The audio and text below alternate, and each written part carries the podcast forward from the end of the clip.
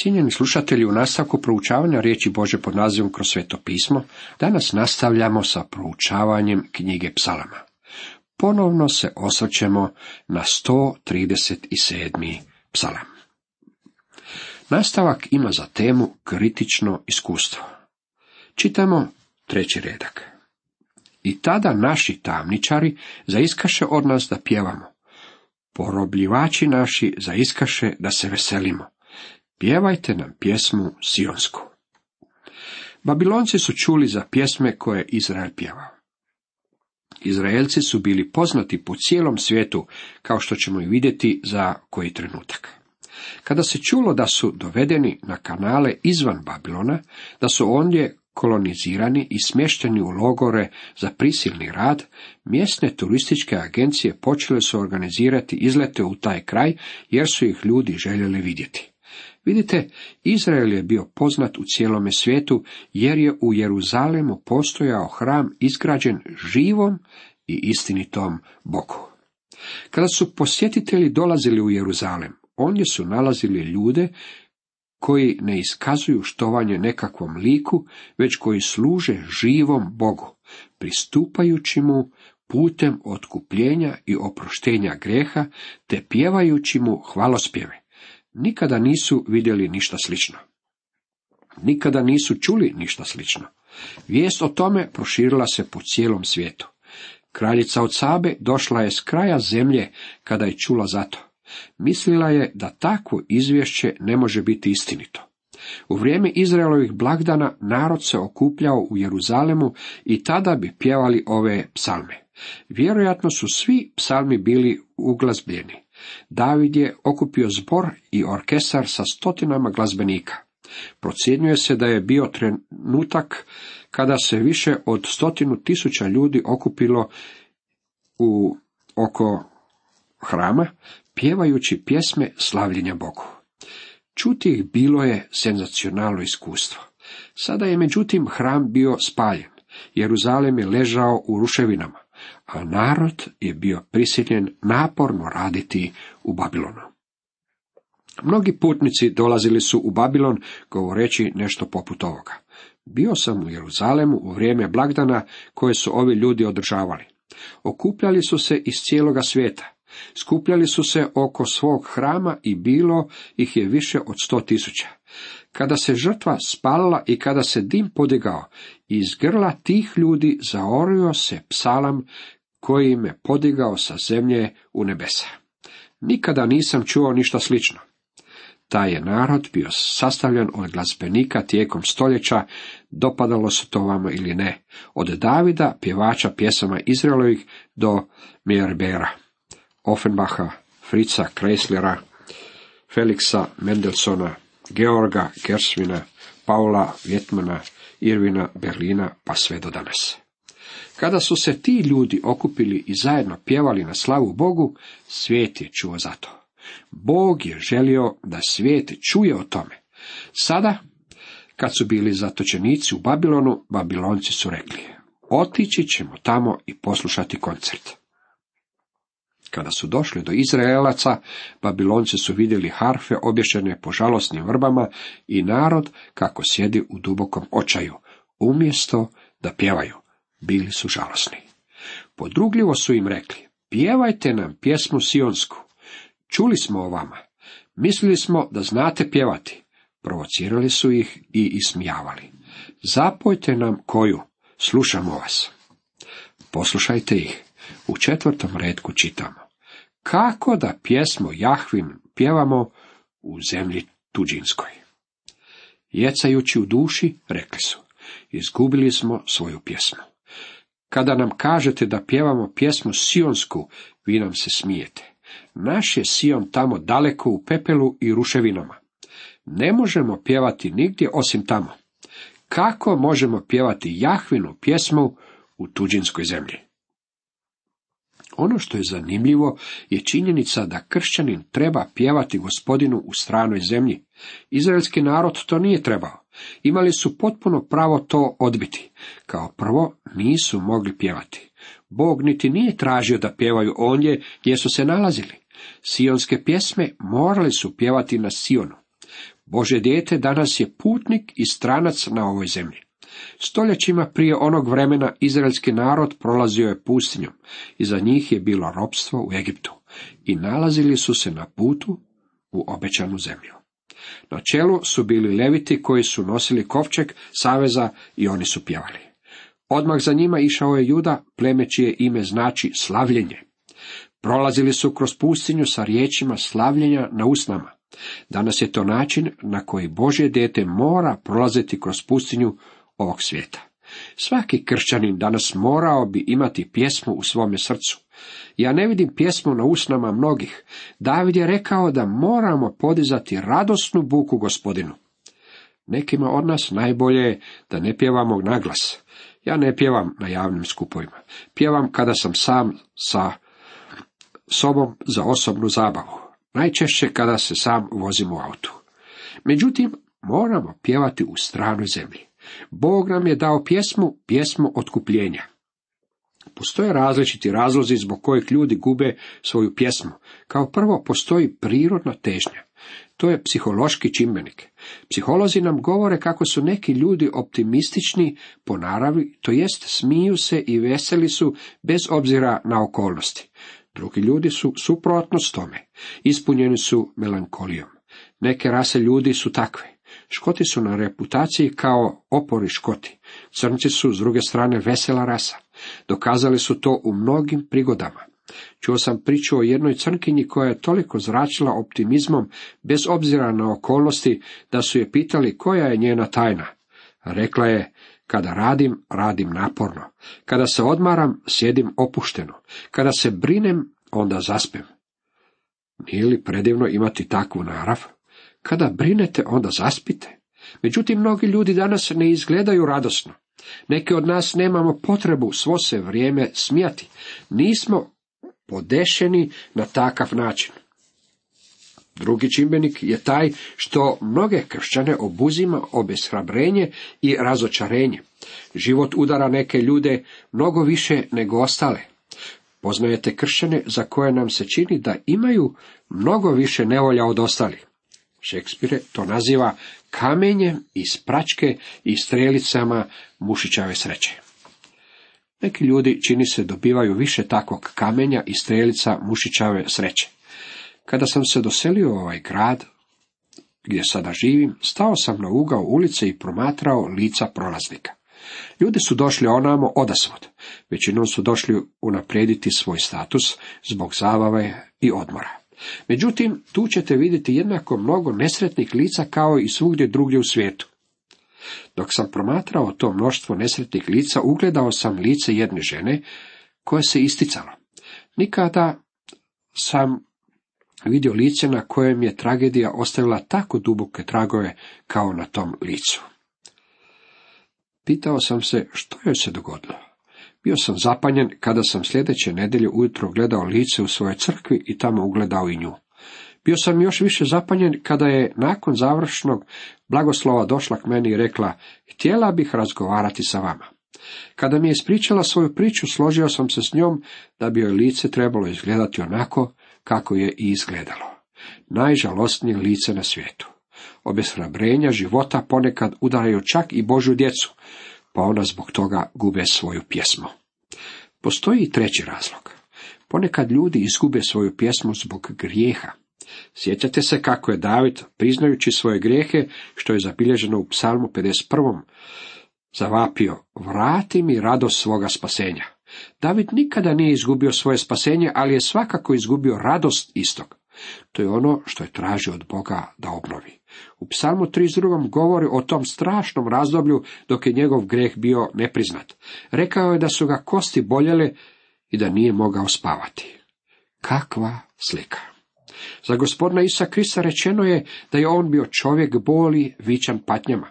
Međutim, prije nego ga obilježite kao žalosnog čovjeka, jer to nije bio, zapazite da Izaija jasno govori kako je on ponio naše boli i naše bolesti. Kada je sva bol i sva bolest mog grijeha i vašeg grijeha bila stavljena na njega, onda je uistinu postao čovjek boli. Nije međutim imao svojih grijeha i svoje žalosti, jer nije počinio vlastiti grijeh. Bio je učinjen grijehom za nas, a bio je učinjen i našom žrtvom, okajnicom, u potpunosti poistovjećen sa vašim i mojim grijehom. Zašto se ovaj narod nalazi kraj rijeka Babilonskih? Mogu vam odmah dati odgovor. Sagriješili su. Zašto su izgubili svoju pjesmu? Sagriješili su. A grijeh će vas lišiti vaše pjesme i radosti. U nastavku, krunsko iskustvo. Zapazite za zaključak koje je bilo krunsko iskustvo ovih ljudi. Čitamo. Nek se osuši desnica moja, Jeruzaleme, ako tebe zaboravim. Nek mi se jezik za nepce priljepi, ako spomen tvoj smetnem ja ikada, ako ne stavim Jeruzalem vrh svake radosti svoje. Pod nasrtajima mnoštva radoznanih babilonaca koji su govorili dajte da čujemo nešto, oni su govorili ne možemo pjevati. Tada su se zavjetovali Bogu, rekli su Jeruzaleme, ako te ikada zaboravim, neka mi se jezik zaljepi za nepce. Nikada, nikada, nikada neću zaboraviti Jeruzalem. Ovdje imamo tračak nade. Ovo je pokajanje. To je zavjet vjernosti. Ovime se govori, sada ćemo postati poslušni Bogu i želimo se vratiti u život po Božoj volji. Želimo se vratiti u Jeruzalem. To je njihovo priznavanje. Ako tebe zaboravim, Jeruzaleme. U nastavku čitamo, ne zaboravi Jahve sinovima Edoma, kako su u dan kobni Jeruzalemov vikali oni, rušite, srušite ga do temelja. Edom, njihov vječiti neprijatelj, bio je ondje u vrijeme pada Jeruzalema, ali je Edom stao na stranu navijača za Babilon. Došli su onamo i vikali, srušite ga, uništite ga, želimo se riješiti tog zlikovačkog grada. Sada se toga sjećaju. Ovi ljudi koji su preživjeli te događaje, a ono što traže je pravda. Ovo je vapaj za pravdu. Netko će reći, ali to nije kršćanski duh. U to uopće nema dvojbe. Ovi su ljudi, međutim, živjeli pod zakonom, nisu živjeli pod milošću. Oni su živjeli pod zakonom koji je osiguravao pravdu. Možda smo pogrešno shvatili naše gospodina kada je na križu rekao, oče, oprosti im jer ne znaju što čine. Mislite li da je time otpustio sve grijehe tih ljudi? Ako tako mislite, onda ste u zabludi. Sve što je rekao je sljedeće. Oče, oprosti im ovaj grijeh što su mene razapeli. Ne znaju što time čine. Taj grijeh neće im se uračunavati, ali su oni još uvijek grešnici. Kao grešnici će morati i pristupiti Bogu, što je jedan od njih i učinio. Savao iz Starza, koji je vjerojatno bio ondje u to vrijeme, morao je doći Kristu i primiti oproštenje grijeha. Netko će možda primijetiti kako je Stjepan kada je umirao rekao, gospodine, ne uzmi im ovo za grijeh. To je istina. Stjepan je zauzeo stav kakav bi i trebao karakterizirati vjernike. Pavao to izražava na sljedeći način. Ljubljeni, ne osvećujte se sami, nego dajte mjesta gnjevu, da pisano je, moja je osveta, ja ću vratiti, govori gospodin. Rimljanima 12, 19. redak. Što je kršćanski duh? Kršćanski duh je ovo. Ne osvećujte se sami. Znači li to da se ništa ne poduzima s tim u svezi? Ne. Bog govori vama i meni kao kršćanima. Jeste li bili povrijeđeni? Ne uzvraćajte udarac. Želim da to predate meni, ja ću obračunati. Osveta je moja, ja ću naplatiti. Bog nam govori da im neće dopustiti da se samo tako provuku s time.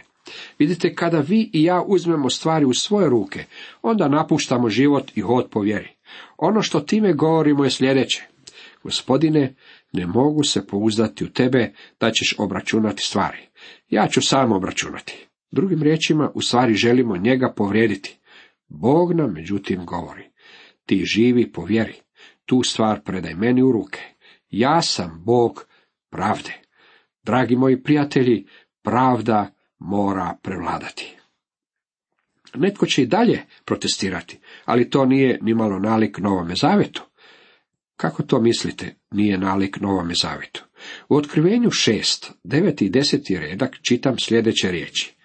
A kad otvore peti pečat, vidjeh pod žrtvenikom duše zaklanih zbog riječi Božje i zbog svjedočanstva koje imahu, i vikahu jakim glasom.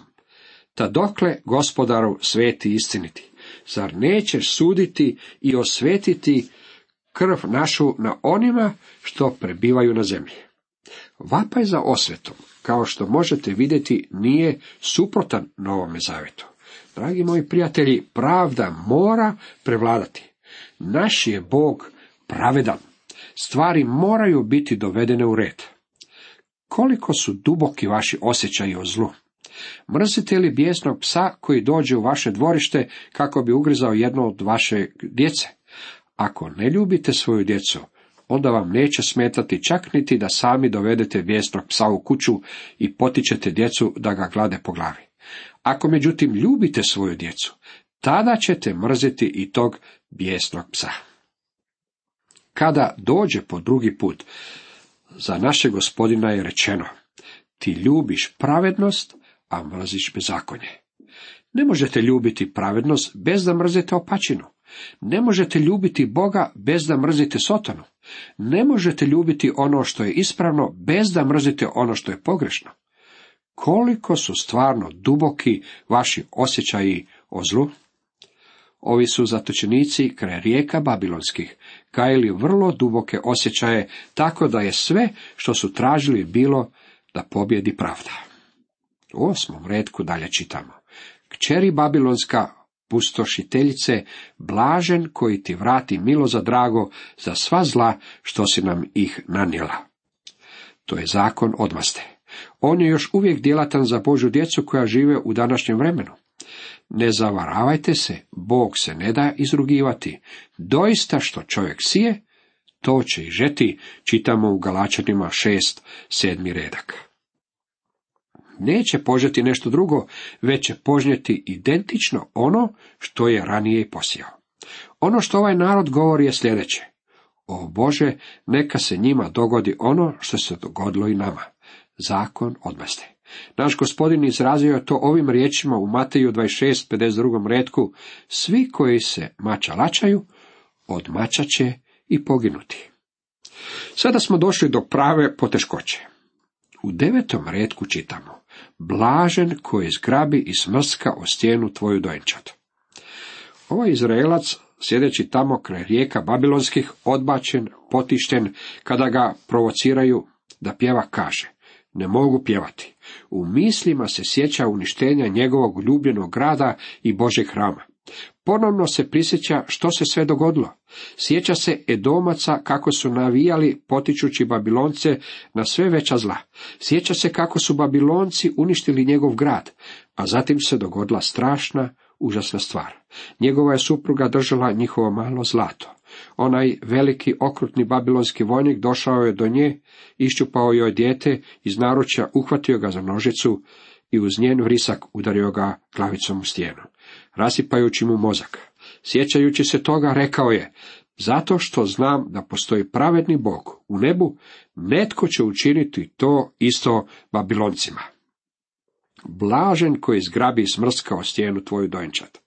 Sviđalo se to nama ili ne, već je povijesna činjenica kako je Kir Veliki kroz svoje generale učinio Babiloncima upravo ono što su oni učinili Jeruzalemcima. Pripada li ovaj psalam u mračno doba? Je li ne moderan u ovome prosvjetljenom dobu? Je li čovjek postao civiliziraniji i ljubili bližnjeg više tako da ovaj psalam više nije relevantan? Danas se na svakom kontinentu rađaju borbe. Najtragičnije žrtve uvijek su djeca. Čovjekova neljudskost prema čovjeku čini ovaj psalam vrlo suvremenim. Dolazi dan kada će se u ovome svijetu pakao otvoriti.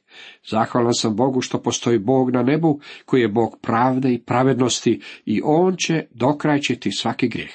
Također sam zahvalan što je On i Bog milosrđa, što nije poput ljudi, već je milosrdan. Križ nam otkriva kolika je njegova ljubav. On otkriva i njegovu svetost. Moj spasitelj uzeo je na sebe moj grijeh.